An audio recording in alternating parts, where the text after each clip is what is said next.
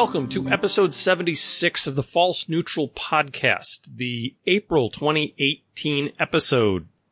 Take two. now that the call recorder is working, I'm Pete, Eric, and Garrett are here with me, and uh, we will try to recap the last 20 minutes of discussion that we we had just spent talking without having it recorded. So uh, to start out with, we're recapping some of our workshop uh, progress as we normally do to start off the episode. The 125 is close to completely upgraded to 12 volts. I need to uh, make a taillight bracket and I need to make a bracket to hold the larger regulator rectifier and keep it out where the fins will get a little bit of cooling. So I've had it uh, four years as of last week. I posted something on our Facebook page uh, with a picture of it when it was coming home, and I had absolutely no idea just how little of it was salvageable. Kind of the same thing as your uh, your little fifty and your Yeah. KX two fifty that you get home and you go, oh, why'd I buy this? And I paid how much really for this? committed. Yeah. Yeah. So if it hadn't been uh, a rare, rare-ish model that was my first bike in high school, I would have never spent that much. But anyways, uh, I've made some progress. I'm currently looking at a tank. I'm trying to find a replacement fuel tank that's going to be easily adaptable. Uh, the CLs had a little bit shorter tank than the CB and CG 125s, which are, you can find knockoff tanks for those real easily but the CL had a longer seat and a shorter tank. So I think a Honda Jialing JL50 Chinese motorcycle has approximately the same size. So I just sold one of my welders and I'm going to try and uh, use the money to replace the fuel tank on it. So Yeah. Good. uh, as far as the Bultaco, the frame is all back in one piece, welded together. Uh, for a hundred bucks, I had my local welding shop put it all together, and they did a great job. I posted some pictures of that on the Facebook page. And just the other day, I mocked up all the parts that I had, and without torquing them together, put everything together and actually did some S turns down the driveway. I don't have foot pegs, so I kind of just, you know, stuck my feet out and, and saw how the steering was with the new forks that I bought for it. It seems like it's, it acts like a motorcycle. So, and, uh, Garrett, I'm going to have to talk to you after we get off the air and, and arrange to send you my cylinder. I think I'm to the point where I need to start doing some engine work and, uh, Yeah. I've got the piston and rings for it, so I can, I can send you my cylinder and have it bored. Yeah. What size uh, in millimeters is the bore approximately? 60, 69? Oh, okay. Something like that. Yeah. It's a 200. Perfect. It's nothing big. So, Yeah. so I'm actually kind of excited that I've managed to actually do something. I'm kind of playing around, still trying to decide what swing arm I want to use, whether I want to use the monoshock swing arm or the, the dual shock swing arm. And no matter what I do, trying to find halfway decent suspension, rear suspension components for my budget is next to impossible. Either they're used crap or they're new Chinese crap. So Yeah. I'm kind of Um, just as an idea, something I did quite a few years ago, I went to a snowmobile swap meet and I was able to find a Öhlins rear shock. Uh, and I think I paid like 75 bucks for it or, or a hundred bucks and it came off of a snowmobile. Hmm. Um, and not, not like a large one. I mean, it was sprung similarly as you would find, uh, you know, for a single motorcycle rear shock. okay. Um, but yeah, so um, I think Öhlins um, came on quite a number of different snowmobiles. So you could look in that market and see if there's something that worked if you're going to do a, a mono shock. I might look into that. I might have to go to eBay and look through the snowmobile section. So, Yeah.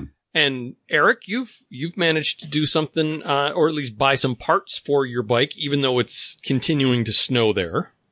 Yeah, three of the last four days here, as of uh, April 10th, uh, we've had snow on the ground in the morning. It melts in the day, but whatever. So, uh, yeah, so I've got the uh, electronic ignition kit for my bike so I can get rid of the points and the mechanical advancer. And, um, you know, fingers crossed. So they say in about a week or so, we're actually supposed to have temperatures of multiple days of like in the 50s and 60s. So I might be able to pull the bike out of the garage and at least work in the sun a little bit and see if I can get that back together and put some oil in it again. And, um, hopefully I remember to put some stable in the gas tank. I don't remember, uh, but we'll see. And, um, yeah, fingers crossed that thing will be running, at which point I'll probably need to go buy some tires, but because the tires I think are well over 20 years old. But Yeah. uh, one one thing at a time. Let's get the thing running first and make sure it runs up and down the street a few times before I worry about tires. If uh, if you end up having carburetor problems and they need to be cleaned, feel free to just put them in a box and send them to me, and I'll do it. I, I I was already thinking of you about that. I got to send something else back to you anyway, so they might all come together in one box. yeah. Well, I did reassemble So- the carb that last time we were talking about me using my incredibly old carb dip for my carburetor. Took it all apart, put it back together. The one problem is that there's a little uh, rubber boot on the choke lever that you cannot disassemble. It's it's staked in place. Once they put it together, you can't take it apart. And of course, as soon as I took it out, that thing was swollen up about twice its original size, and I just touched it and it fell in two. So like, yeah. okay, I'm I'm not going to have that. So if it doesn't work, I've I've talked to um, Mid Atlantic Trials. They sell OKO, and they'll give you jetting advice for smaller Hondas and stuff like that. So Mhm. uh, if if need be, if this doesn't really run right, I'm gonna scrap what I have and go out and spend hundred dollars on something other than a, a a Chinese knockoff carburetor. So. yeah. And uh, Garrett, you've been uh, you actually did some some fabricating lathe work on your TX. Yeah, it's uh, it was actually a, a much bigger process than I thought it was going to be. Not because the part was complex, but just because I had to make all the tooling to do it, like the O-ring grooves. I had to uh, take high-speed tool tool steel and um, you know, like actually carve out the O-ring profile into it and then use those to machine. Um, and quite a number of other uh, things that I had to do to make it work also so it takes a couple of o-rings in it uh and i wanted to ensure that each of them had the right amount of squish when i when i put it all together so actually like mocked up a little thing uh, uh that took the bolt and threaded it in so i could actually like torque the bolt to the proper spec and then measure how much o-ring squish there was. And i did that for each one and figured out that one had eight thousandths more squish than the other, and I had to kind of figure that all into the part too. But at any rate, um, I made an oil filter adapter for the TX750, so it now uses a BMW R65 oil filter rather than the very, very, very obscure and odd original, no longer existent And oil I- filter. if you haven't seen what this looks like, either go out on Facebook or or uh, I'll go ahead and post a picture when I put this up on Yeah. on Hooniverse. Uh, it's this really bizarre external oil filter with metal routing tubes to it. It, Yep. it just, it's like this, it just doesn't look like it should be a disposable part. I mean, Right. It, it looks like it must have been really expensive to produce. And I don't know what it would have cost to buy when you could still get them. I mean, I imagine Yamaha had to have sold them at a huge loss because, you know, it's not like it's probably so expensive to produce that, um, you know, Yamaha would probably sell them for like 10 bucks each or whatever, but really they cost quite a bit more than that to produce, I'm guessing. But I don't really know and the, it Um, just seems to be the but most it's weird because yeah, it, it like the tubes go around the chain. Well, like the filter boss mounts behind the chain, and the tubes go like through the chain and then down, and then it's like just kind of stuffed in behind the side cover. You have to take the chain off to change the oil. Um, and yeah, so you actually have to um, take the left foot peg off, the left shifter off, or the shifter off. You have to take the side cover off, take the chain off to change the oil. Which was is an Italian? Was there an Italian in charge of uh, the engineering at the time? well, let's see. It had oiling issues. It- the seventy three is from the factory. Uh, yeah, very obscure and odd engineering. So there had to be an Italian involved. What's somewhere. amazing is they did this after the XS 650, Yeah. you know, whatever it was, the TX at the time or the XS1 when it first came out. Yeah. Which was such a solidly engineered engine. And then they did all this weird well, stuff. yeah. And the entire motorcycle, that's a common theme. I mean, the whole balancing system in it to make it work, um, the original models had no way to adjust the balancing chain and it stretched a lot and that caused a bunch of problems. And then there was dry sump oiling issue. Like, you know, the motorcycle is just, it should have never been made. It's, it's a beautiful bike and when it's working well, uh, it's awesome. It's really an incredible machine, but it takes really a, hero- a heroic effort to keep it on the road. I mean, if if somebody didn't have a full machine shop and a lot of resources available to them, that's a bike that they, they just should never, ever, ever own. I mean, I Like Jay, you, you, Jay Leno, and and Yeah. Alan, and that's about it, right? I mean, I've easily had to put in 10 to 1, you know, work to ride hours into it. Uh, and so, but it's, you know, come, it's coming along. I, I think now that I've got off the shelf oil filters that I can use, I really want to put an electronic ignition in it, like you have for your XS now, Eric. Um, and then a couple other little things. And then I'm just going to ride it until it dies and that'll be it. Is there is there an electronic kit for the TX750 or you're going to have to make something else for like a 400 work? Well, yeah, I mean the XS 400 um, utilizes the same the same uh, breaker point plate and also um, virtually the same flywheel too. Right. right. Um, so I know that so everything. because what yeah. you have on there, your your your was it the starter clutch was an XS 400 that you adapted to it? Well, no, my flywheel on it is an XS 400 flywheel. As I found out when Oh, I was right, setting right. up the timing on it, I was having Right. issues with it being 180 degrees out. right. That's right. Um, okay. Yeah. But yeah, so So yeah, I go will, look at that oil filter adapter. I will go ahead and post all those pictures to uh the Hooniverse post that we put up. Yeah. Uh that'll go up next Tuesday. We're actually recording this on Tuesday and it will go live a week from today. So Yeah. Um that's pretty much it for our workshops. Uh, we have a bunch of stuff that last couple times we've been so busy talking that we have not covered a number of different things that uh, we wanted to talk about. And one of them is that Yamaha has come out with a line of e-bikes, meaning electric electric assist bicycles. Uh, they kind of it kind of took me out of came out of the blue. I I was taken by surprise. I didn't know they were developing this until all of a sudden it was on the Yamaha website. Of when you go to Yeah. the Yamaha website, they're like, "Oh, click here for our electric bikes." I was like, "Really? Wow!" Yeah. So, and, and they look really good. They uh, Yeah. And and also, so I think that they do like a mountain bike and a kind of city road bike type of thing too. Um, so I think that there's at least a couple different models.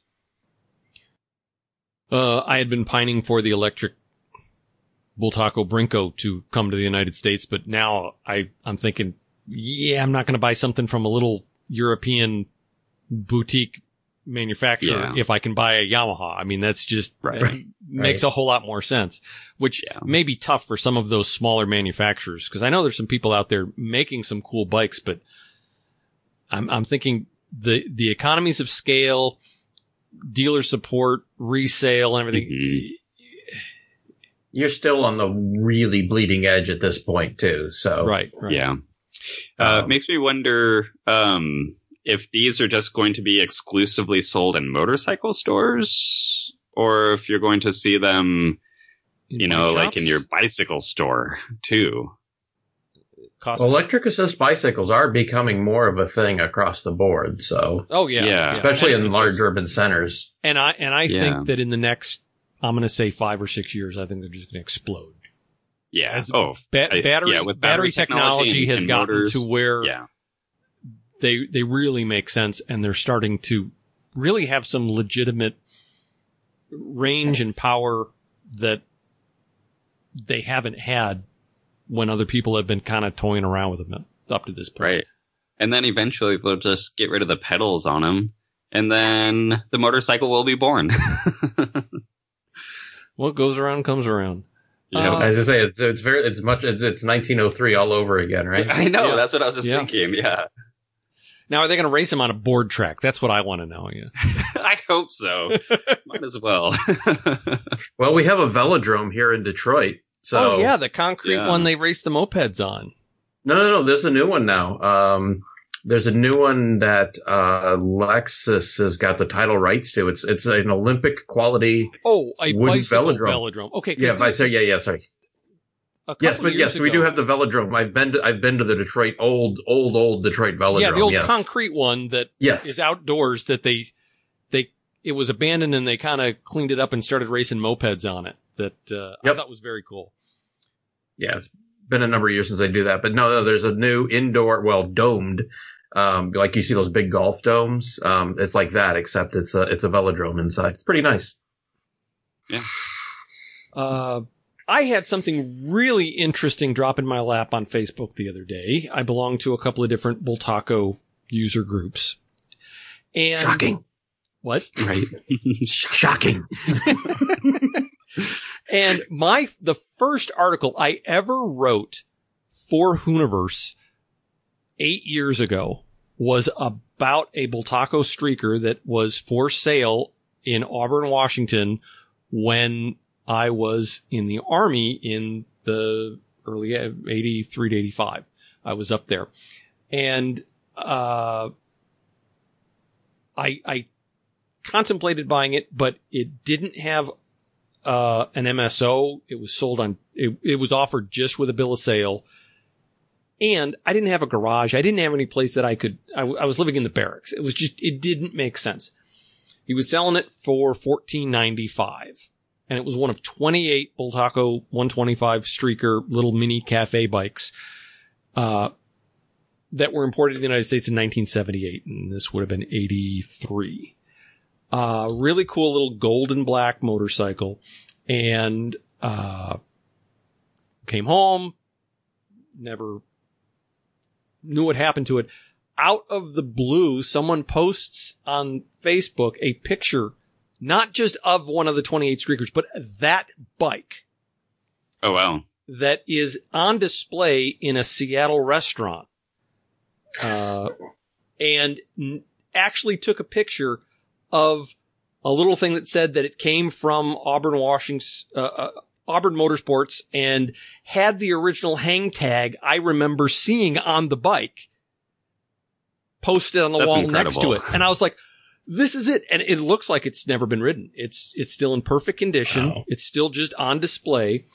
Uh, it was bought, I don't know, three or four years after I, uh, got out of the army. So, uh, later on this year, I will be vacationing and going through Seattle. So, um, hoping that I get to see it in the flesh after 34 years, I'll, I'll be able to, to see it again. So I thought that was really cool. So I'll, I'll try to keep you updated and maybe post some pictures if I, if I can get a picture with it. So, Yeah, cool. uh, I neglected a couple episodes back. I posted a picture and a link to the TVS Zeppelin in India, which is a hybrid motorcycle that has a, a small, I don't know if it's a battery or a super capacitor that runs the starter as a, I don't know what you'd call it, a torque enhancer. Mhm. So for short bursts, when you're accelerating, it gives you extra torque. And I asked what people thought of the technology and Ethan Seda, our number one our poster child for listener engagement. Uh, he's ridden smack dab. He wrote us questions about what bike to buy. He has responded on Facebook and he commented that, uh, he said, if you don't have any, any restrictions on displacement, why not just bump up the power and avoid the extra technology? And I thought it was a good point. He said in the United States, we don't have to worry. We don't get taxed on engine size or anything like that. So would that be more viable to just instead of a 125, make it a 250? It's not going to weigh that much more. It's going to be simpler, cheaper, and you're going to get more power, not this temporary little boost of power when you're accelerating. So I, I thought that was a very good argument and I didn't want Ethan to think that we had ignored his input. Yeah. So I wanted to say that. The other thing is, uh, talking about the electric bikes, if they can get the weight of those components down, I think that's where that may really come in. Something like a, you know, hybrid, not quite a motorcycle, not quite an electric bike, something with a small engine and a small battery could be, I think, really effective if they can make it way less than a larger internal combustion engine. Mm-hmm. Mhm. Yeah, good point. Uh, Eric, you posted something on our on our show notes about the uh, Husqvarna Vitpilen 701. Yeah, so the initial ride reports are coming out on that, and I, you were super excited about that, and I'm kind of like, yeah, okay, yeah. And the styling is is I'm coming around to the styling because it's very Scandinavian, um, and at the end of the day, I do like most of that design language. Um, and when I saw people posting about it, I'm like, okay, and then then Cycle World posted a video and it's really I saw this video pretty much before I read any of the reviews or watched any of the other videos, and they mention some key numbers that made me re- that made my ears perk up. The first was 362 pounds wet, Yeah. and in a day and age when you know a lot of bikes, even like real mid grade bikes, are 450 pounds. Yeah. Yes, absolutely. Well, to give you an idea of that weight and how incredible it is, um, Aprilia's new Dorsoduro Supermoto yeah, is a hundred pounds heavier Yeah, wet. even even like an A MT07 is Supermoto. Yeah. Yeah, and even an MT07's like right at four. Or, well, I think it's four, like 397 Well- dry, but about 420 wet.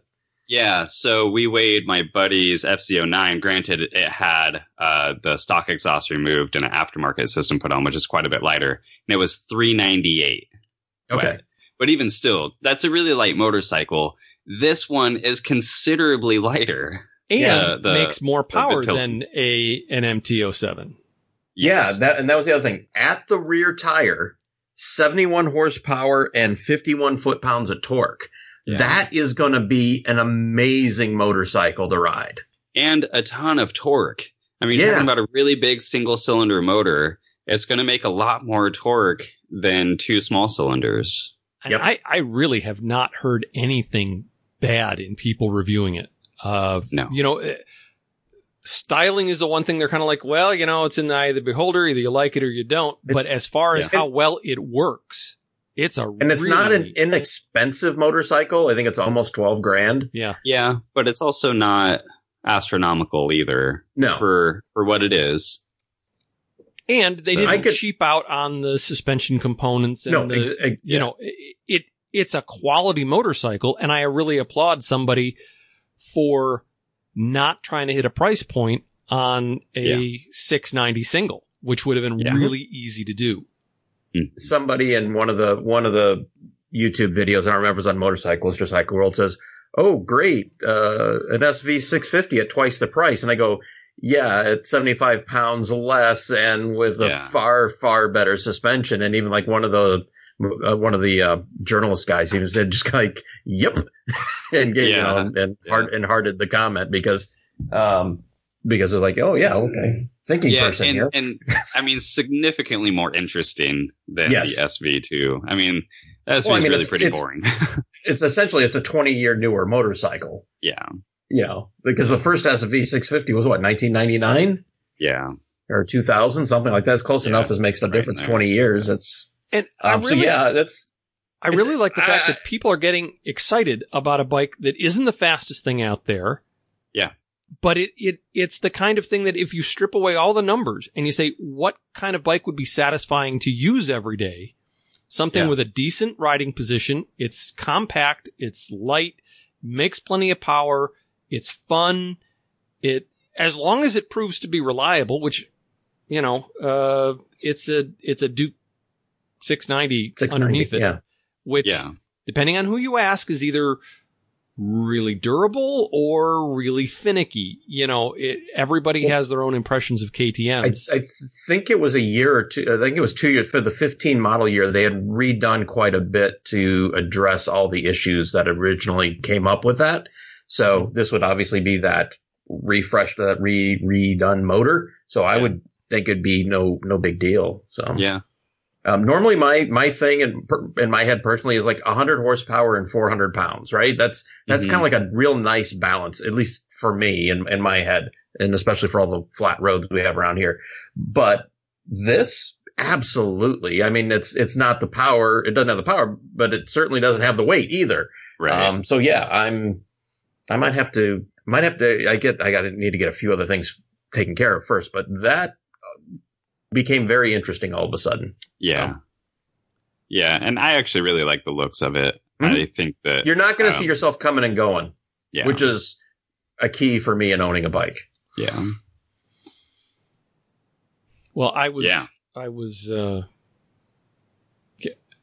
I was real interested in the 401 and I, the 401 is price wise a whole lot nicer. But quite honestly, if I was going to spend my money on a new motorcycle, I wouldn't spend half as much and not get what I want. Either I wouldn't, Mhm. I'd say I can't afford this 701. I'm not going to get a new bike or I would bite the bullet and figure out a way to wedge a 701 into my budget and get the one that I think is a whole lot more impressive. Yeah. Yep. And I, I think that that's a good strategy for any motorcycle purchase. I think that you'll lose more money and it'll, it'll not work out as well for you if you, um, want a bike but can't quite afford it. So you settle and then try to get that bike later on. You might as well just hold out a little bit, make it work, get the bike that you really want. And I think that that's where the 701 is. So, Well, we're a little short on time, but that's because we compressed down a 20 minute conversation into about uh, seven minutes when we actually re-recorded this. So we will uh, sign off. I will say that uh, we have about a hundred and twenty people signed up for Smack Dab.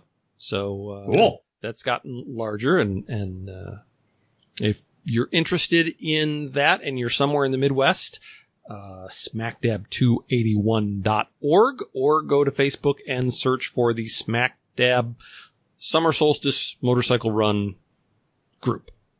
and before we sign off, I was going to ask you how you like your new Shoei helmet, Shoei, whatever you call it. Uh, haven't ridden with it yet because we had one nice day that I got Yeah. the, uh, we got the spiders out and went riding the one day that we bought the helmet and didn't have communicators in it. And, and by the way, we did, uh, we went ahead and bought the PackTalk.